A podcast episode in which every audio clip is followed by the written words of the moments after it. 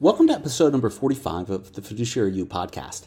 I've broken this one into two parts, so make sure you check both of them out. You won't want to miss either one. My guest today is Bonnie Treichel from Endeavor Retirement. I've been a fan of Bonnie's for some time, and she is seemingly everywhere these days, sharing her thought leadership as well as her practice management tools and resources for advisors. She's one of the voices in the retirement industry that I greatly admire, and listeners will glean a lot of wisdom from this episode. Bonnie has a unique background as both an ERISA attorney and a former advisor, and it shows in how she communicates her ideas, philosophies, and methodologies. On the show, we do a deep dive into hot fiduciary topics like ESG, guaranteed income, an implementation framework for Secure, uh, Secure 2.0, the benefit of developing what she calls a partnership wheel, the highs and lows of the startup journey, and much more. So, with that introduction, I hope you enjoy my conversation with Bonnie Treichel. Bonnie Treichel, welcome to the Fiduciary U podcast. I am super excited that you are on the show today. Awesome. Well, thanks for having me. I've been a, a Josh Itzoe fan for a while, so I'm excited to be here. I think I can count the Josh Itzoe fans on one hand. So thank you for being part of that small but exclusive uh, that exclusive club. I appreciate that, and and the feeling is uh, the feeling's mutual. Um, uh, you know, we had a chance to run into each other uh, a few weeks ago out in San Diego at the Viking Cove Institute uh, summit that they had, and and uh, had a chance just to kind of reconnect and then uh, have had a couple of conversations since then, which is really good. And, and I'm excited about the show today. I think um, uh, you're doing some incredible stuff out in the industry. It seems like you are uh, you're everywhere, um, which is really exciting. And you know, the more that we talk, just the more impressed I am.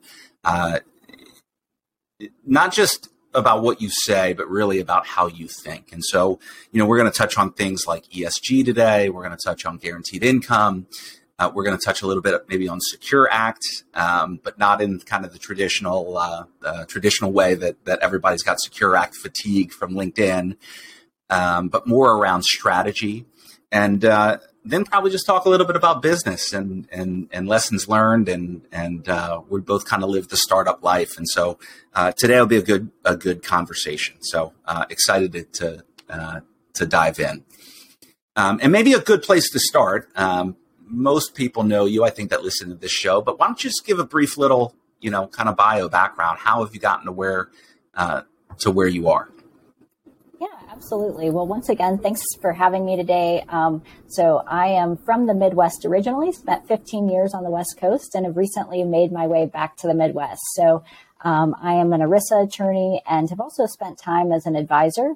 I now have a consulting firm, Endeavor Retirement, and our primary service is targeted at uh, independent advisors and giving them the tools and resources that they need to succeed.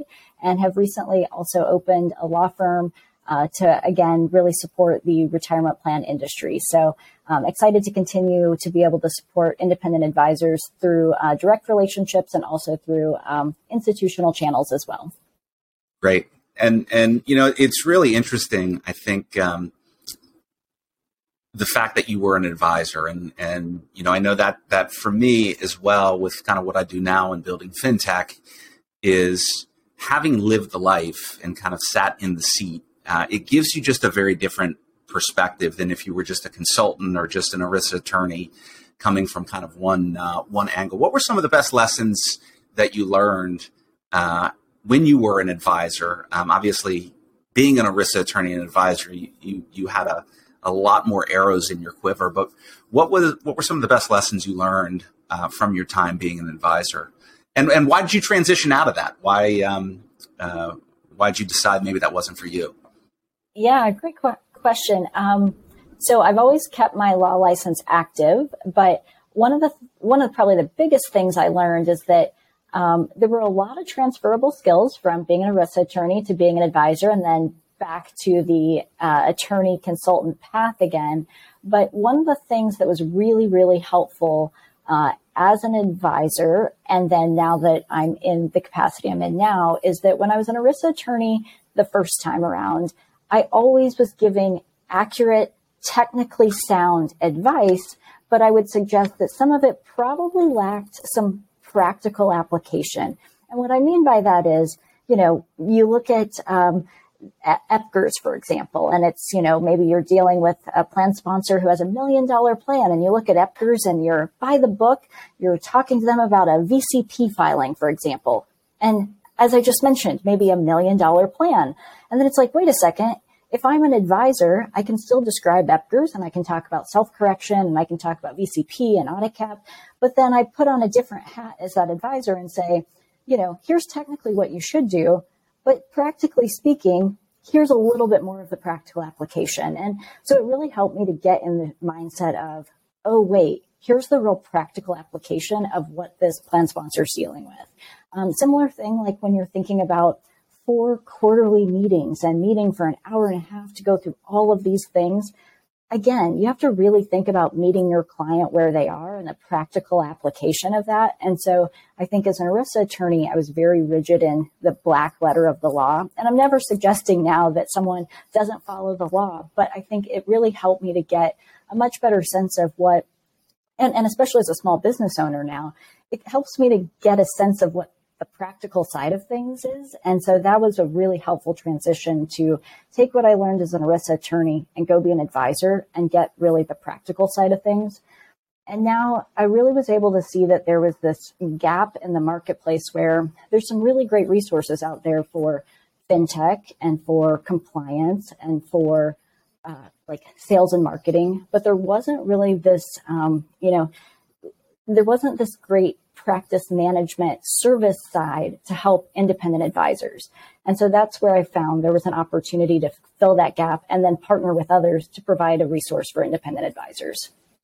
Yeah, I love that. I think, you know, the, the, um, and, and I've seen this and, and having partnered with, you know, a lot of great ERISA attorneys over the years, you know, that kind of, that, that technician kind of working in the business, if you will. But you know, a lot of decisions about plans are they're business decisions, and and you need to be able and being able to counsel to clients. I love what you said is here's the technical and here's the practical, and and you know what's what's the right business decision, you know, given the facts and circumstances that we're uh, that we're dealing with, and really being able to kind of uh, make the complex simple. You know, it's it's funny. People ask me now what I'm doing, and and the way I describe it. And actually, when I think about you, um, I, I might put you in the same camp. I don't want to speak for you, but you know, I, when people ask me what I what I do now, I said, well, I used to be a mercenary like, on the battlefield, and now I'm more of a weapons manufacturer and an arms dealer. Like my job is to supply the troops. And when I think about what you do, and we'll get into that a little bit later in the show,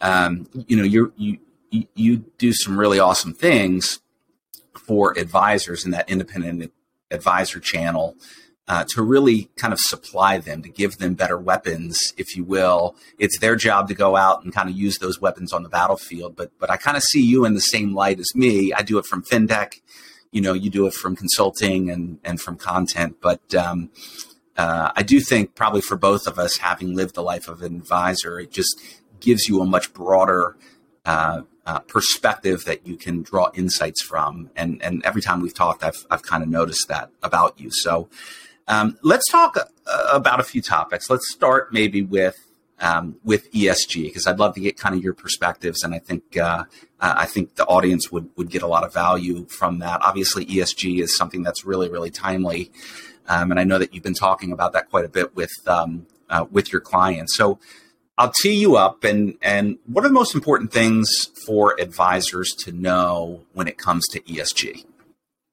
Yeah, no, uh, this is one of my favorite topics to talk about, and I've been talking about it for you know two or three years now.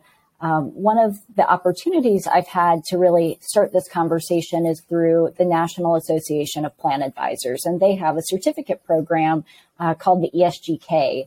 And so it gives advisors a chance to really learn the basics of ESG. Uh, it's becoming really, really timely given the ESG final regulation that became effective right at the end of January. Um, one of the things I always start kind of a conversation around is I ask people, you know, kind of what their perspective is on ESG.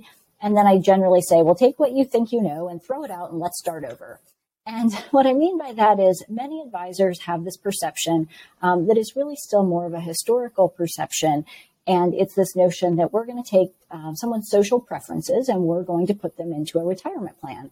And then that immediately lands in this conversation of, but like, how can we do that given our requirements to uh, have a prudent process and you uh, follow, you know, the duty of loyalty under ERISA Section 404. So, like, how do we reconcile these things? And so, you know, that's often the state of confusion of, you know, people are comfortable with it outside of a plan, but in the ERISA context, folks start getting pretty confused.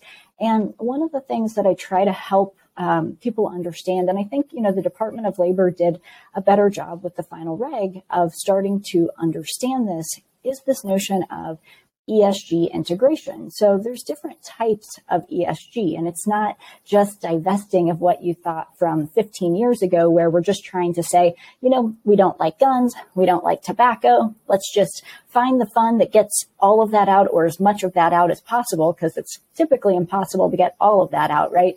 Um, so the goal is to help people understand that really, um, when we think about it, we're looking at from the E, S, or G factor in active management, managers have probably been looking at at least some of these factors for a long time to figure out do they add value or do they reduce risk to the portfolio? And then your job as an advisor is really to figure out which of those factors do you really think it's important for these managers to be looking at? And that could be different depending on the context. So for example, what's important for a company, you know, in banking or that industry is going to be different than something in maybe farming, right? So it's again, it's about the factors and what's really going to be a relevant factor given the industry. So that's a much different conversation than saying, Hey, this company just likes you know, trees and this other company likes this social value that's a pretty different conversation than saying what actually is going to increase a return or reduce a risk. Um, and so I think when you get people to start to understand it's about really the actual increase of return or reduction of risk, that's a much different conversation than just what someone's personal preference is. Because the pushback is generally, well, participants have a lot of different preferences. And so how do you reconcile all of those to get to the best outcome for the plan as a whole? Um, so I get that that can be somewhat of a, polarizing or political topic because we've seen a lot of that in the media, right? But I think when we get to what is really uh, financially in the best interest of participants from a risk return perspective, that can shift the conversation. Um, now, if we could get the legislators on the same page with that, given that since we've had the final reg, we've had um, uh, resolutions introduced in Congress to stop the final reg. We've also had a couple of different lawsuits, one of which is from 24 states' attorney generals. That one, I think, uh, doesn't really have much of a leg to stand on, given the standing issue. Um, but we've also had some participants uh, in Minnesota who've also introduced um, a, a, lawsuit as well to put a stop to that um, final regulation. So I think that one could be a little bit more interesting. And again, the argument is that the department has gone beyond uh, their authority in creating that final reg. So uh, definitely an interesting time to be talking about ESG. What do you think in terms of um, you know, so much of what I just heard you say, kind of this integration, is really it's evaluating trade-offs, right? Mm-hmm. That that and, and really helping clients understand kind of what those trade-offs are and then helping them be in a position to make the right choice for their plan based on their set of circumstances, um, philosophies, whatever that looks like. Do you have any type of like how would you recommend to an advisor like a framework to actually engage in those conversations with their clients um, or to kind of work through what that that prudent decision making process would look like? Yeah, that's a great question. And I think in many ways, the framework overall itself is going to look exactly the same. Um, and that might sound like I'm oversimplifying it, but one of the questions I get is, well, would we have a different IPS or investment policy statement or stated investment objectives if we were uh, looking at ESG funds versus non ESG funds? Or would we have like two different investment policy statements? Absolutely not. Uh, you're going to use your same IPS. In, in my opinion, you'd have the same investment policy statement and you're following the same prudent process The question is, are you adding additional qualitative and quantitative metrics when you're doing that analysis? And so that um, can come in, you know, the form of maybe you're going to add some additional uh, qualitative metrics that you're going to ask the investment manager as as the advisor you're going to ask the investment manager additional metrics and so that is really where that that judgment comes in of the advisor of what do you think is going to be value added, so to speak. Um, I think from an IPS standpoint, I don't recommend adding too much to the IPS. Um, it really is more about rolling up your sleeves, looking at the prospectus, interviewing uh, the investment managers. So a lot of times that's what you're doing when you're, you know, talking to active managers, right? And some of this comes down to, in some ways, you know, do you find value in active management or not? I think that's that's again where a lot of this conversation comes back to for some folks. Um, but I think it's keeping with the same framework and then figuring out do you think that these uh, criteria can add um, return or reduce risk, and what does that look like to you? in terms of adding some of these um, E, S, or G criteria to your qualitative and quantitative metrics. And there's there's becoming some tools out there. I do think, in many ways, some of the um, tools and reporting is still catching up with the industry, so to speak. So I think that that's going to continue to evolve, um, but it, it's getting better. But there's still room for improvement. Right. Yeah, I think uh, you know lots of advisors kind of use the off the shelf tools, um, kind of the formulaic, whether it's a, a scorecard or a scoring system or whatnot, um, which is more quantitative probably than kind of the qualitative, uh, you know, the qualitative, uh, the qualitative piece. Um, and you know, I think advisors are my my recommendation would be, you know, I still think that that ESG is in many cases it's going to be the exception for clients, not the rule. Um, uh, it's obviously, you know, I think demand will continue to grow, but I still see in a lot of advisors I talk to, you know, ESG is still a, a more of kind of a niche type of thing, and it may come up with certain clients or certain clients that maybe are in certain industries. If you're dealing with a plan sponsor who works in the environmental industry, well, perhaps you know ESG is going to factor in, you know, there. Maybe if it's a uh, a nonprofit and you're, mm-hmm. you know, um, you know, running their retirement plan, that may that may factor in. I think what's what, what's smart for advisors, you know, a lot of times, you know, the way that you scale is through systems and structures, and so you know, it doesn't need to be this ESG doesn't necessarily need to be this kind of like Chinese buffet, you know, uh, buffet, this huge menu like figure out and try to build kind of your models like what's my non ESG kind of you know preferred kind of model of a fund lineup and what's my you know when ESG is kind of factored in. And I think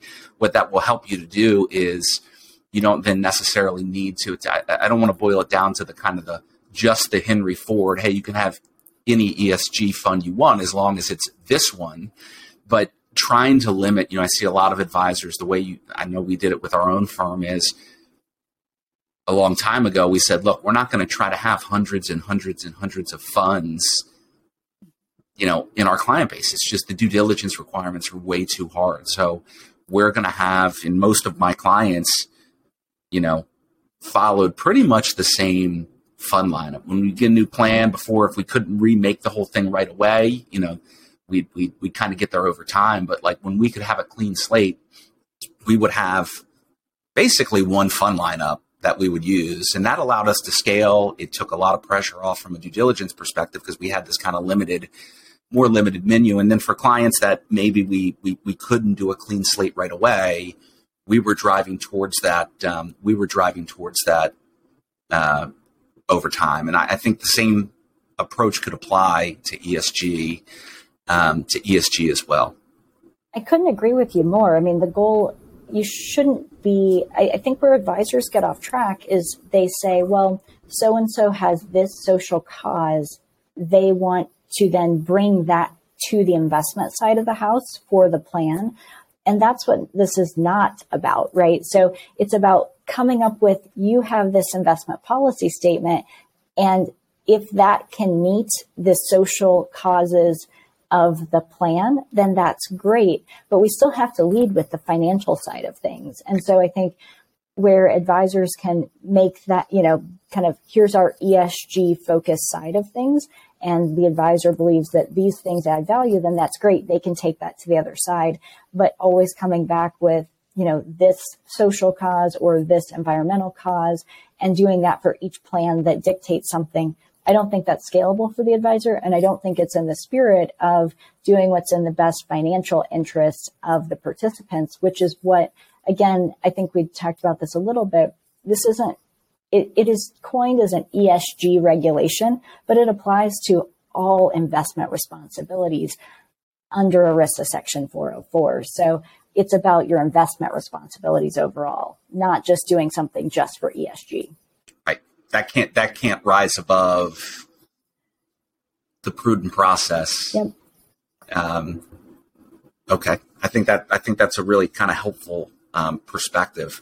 Let's maybe transition talk about guaranteed income. Um, obviously, that is, um, you know, it's interesting just in the industry, and the industry gets fired up about things, and and it, it always takes a lot more time for integration to take place. Mm-hmm. Um, you know, I think even about automatic features, right? Um, you know, automatic features.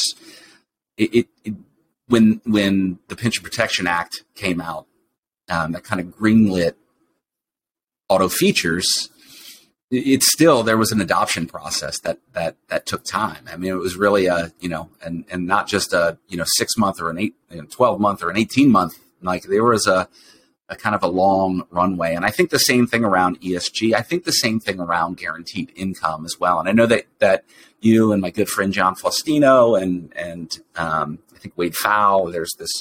Uh, I think it's called ERISA, um, uh, and maybe you talk retirement income style analysis. Okay, uh, so we, we love our acronyms in the industry. Man. We love our acronyms. Um, you know, but guaranteed income, it's interesting, and maybe you can share your perspectives on this. Is uh,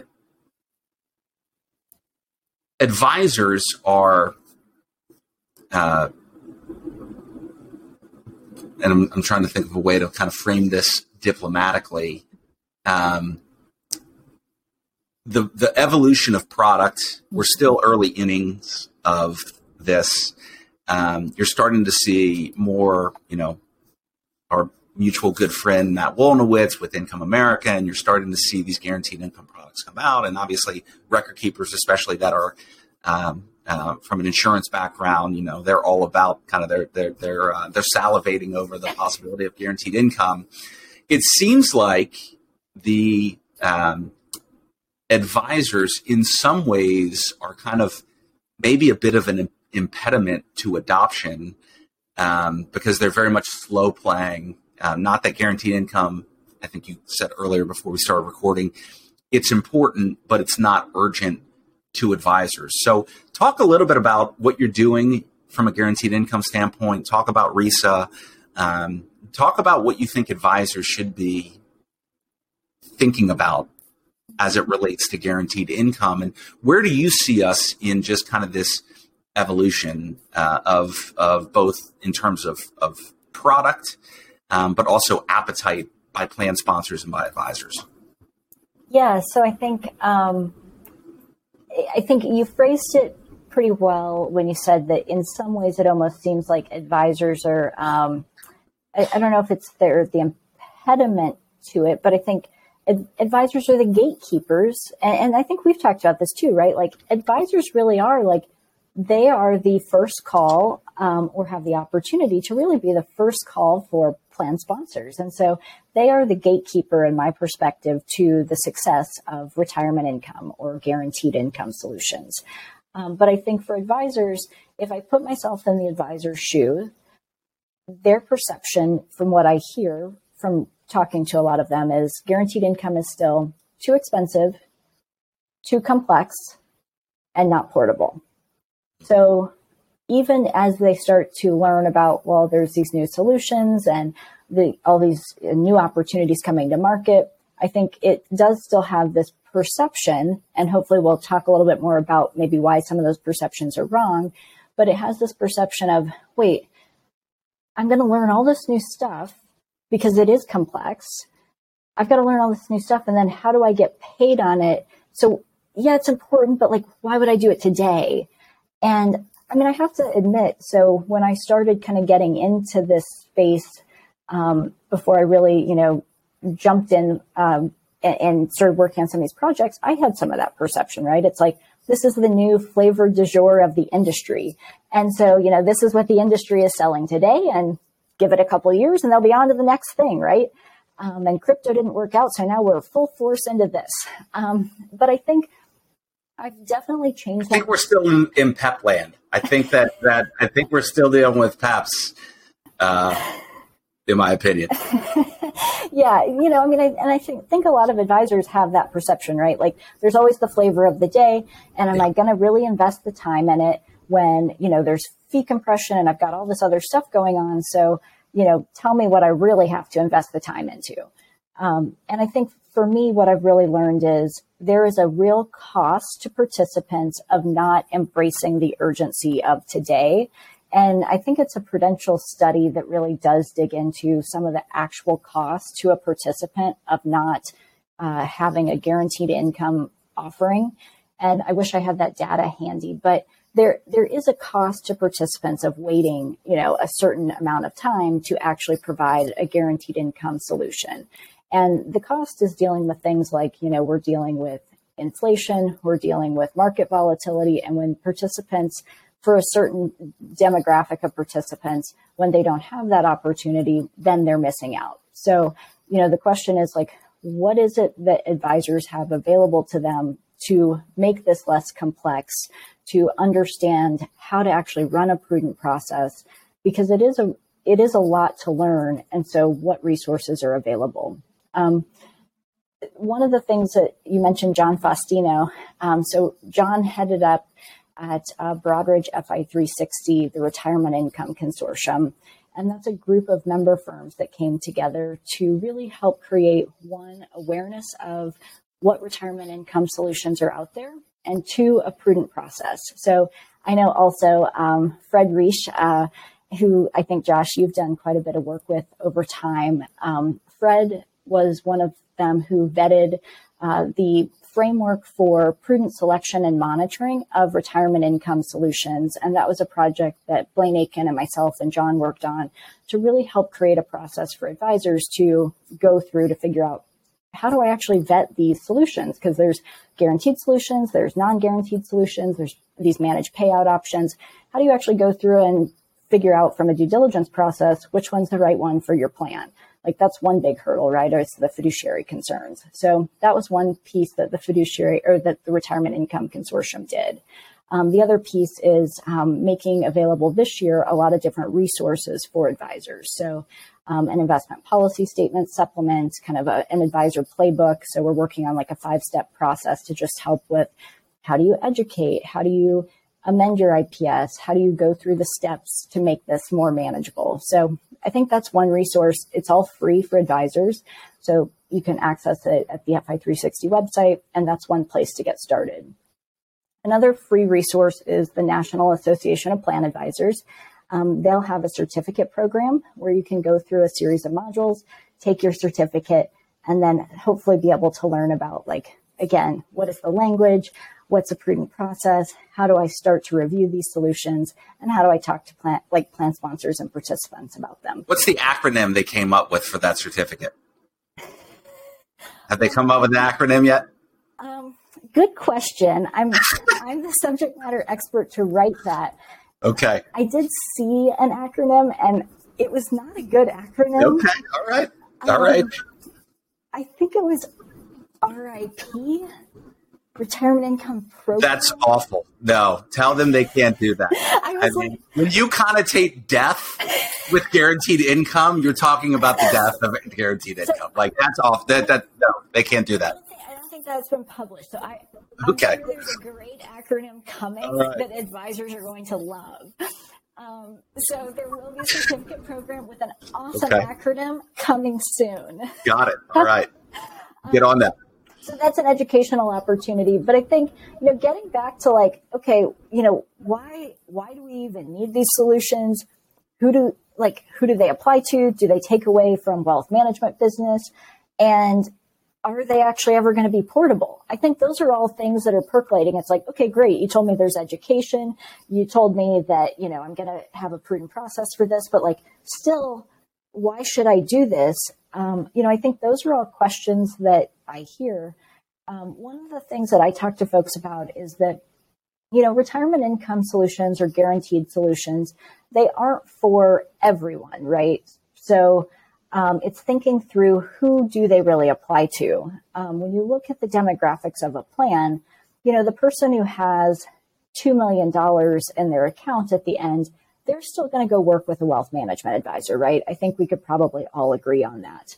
Um, the person who doesn't have savings of, you know, more than 60, 70,000, they have a savings problem. So a retirement income solution, that's probably not going to save them either. It's making sure that, you know, for those folks who are probably, you know, getting up to 150, 200,000 to a million dollars who may never have access to a wealth management advisor, these in-plan solutions, they do have, especially given the new technology and the new solutions coming to market, they are substantially cheaper than annuities in the retail market, right?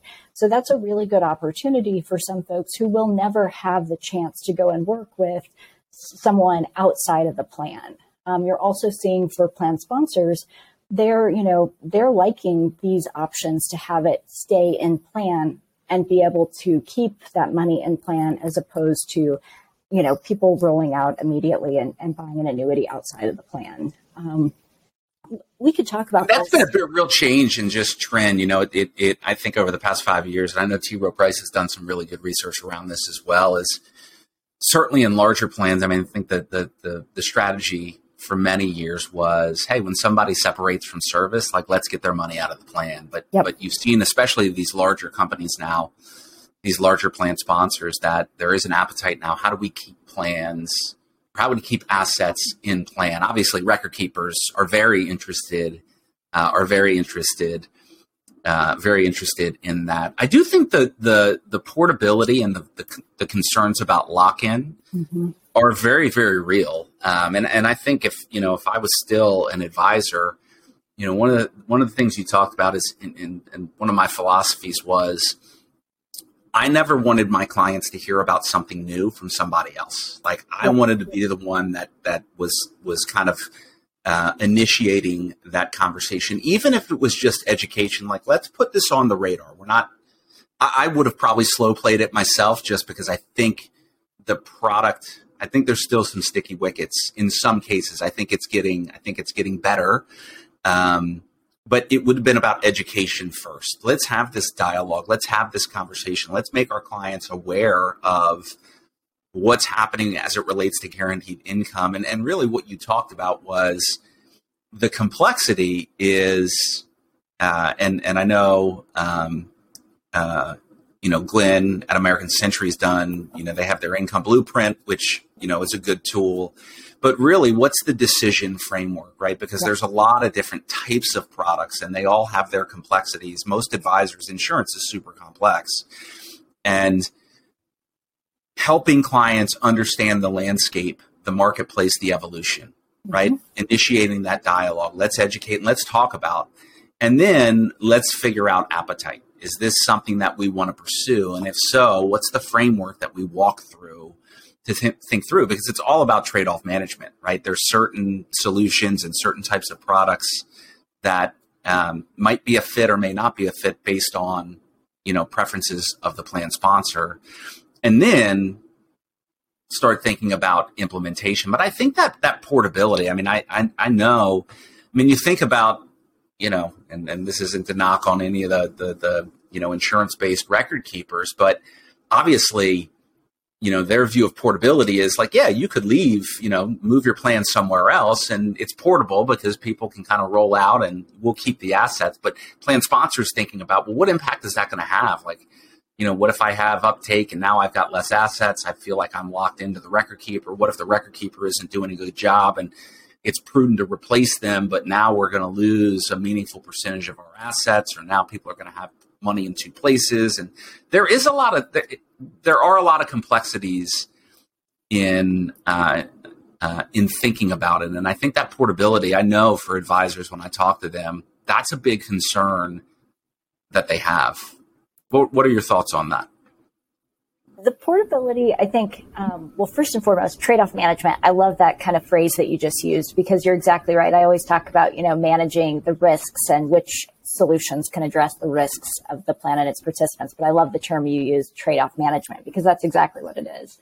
Um, when we think about the portability issue, uh, you're exactly right. As we sit here today, um, it would be disingenuous if I said there's not an issue with portability. Um, there's still absolutely a portability issue. But I think that I anticipate when it starts to change, it's going to change really fast. And what I mean by that is through technology and these middleware companies, um, we're going to see the portability change. I think it's going to be, I'm not going to say overnight, but like all of a sudden, it's going to change because we have um, I'm going to say like a handful or less of these middleware companies that are basically creating the plumbing or the piping so that these solutions can be on more than one uh, platform. And so today it is, it's like you're stuck with that proprietary option. And so um, that creates a lot of concern. And there hasn't been, up until recently, a lot of incentive to really change that at all. Uh, and it's kind of been this chicken or egg like, well, if there's not demand, we're not going to build it. If we're not going to build it, if there's not demand, and who's going to pay for it? Is the record keeper going to pay for it, or is the solution provider going to pay for it? And so there's just been this lack of kind of incentive in this chicken or egg situation. But I do think there's been enough of this building momentum where all of a sudden it's going to change. And so, Josh, I like your idea which is really it's thinking about this more longer term, you know, and even if you're slow playing it, starting that educational track of introducing the concept to your plan sponsor because you don't want them to hear about it from someone else. And so just one, getting educated yourself, and then two, starting to educate the plan sponsor. You might not be implementing anything for a year or two, maybe three, but you've got to at least kind of start that journey no, I, I think that I think that's great. And and just briefly, RISA, what what is RISA? So RISA is actually um, today it's an out of plan solution. So it's not it's it's it's basically an assessment that an individual would go and take to figure out which annuity matches with their style analysis. So I would go in and take an assessment to figure out what is it that I need based on my individual needs. Um, and so it's meant for really an out of plan experience. But there's some really nice work being done to figure out, well, how does that actually, or how can that apply to an in plan experience? Because when we think about it, um, there could be a couple of really interesting applications for, um, let's think about the needs of the plan and its participants.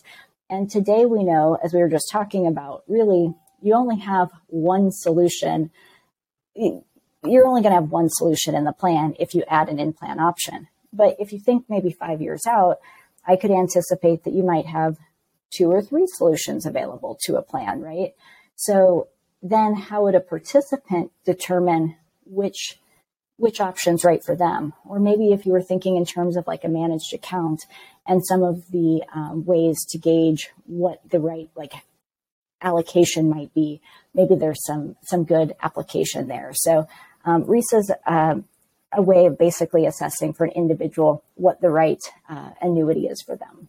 But there's work being done to see, like, in some ways, how can we retrofit this to evaluate at a plan level? Yeah. Okay. Very, very, very helpful. And and for anybody listening, um, you know, Wade Pfau is just a, a, a fantastic kind of expert on um, you know, guaranteed income annuities, call it whatever you will, has done tremendous kind of research and and is definitely an authority um, is an authority there as well. So check uh, check out some of the stuff that he uh, he's done over the years. Thanks for listening to part one of episode number 45 with Bonnie Treichel. Make sure to listen to part two where we continue our conversation.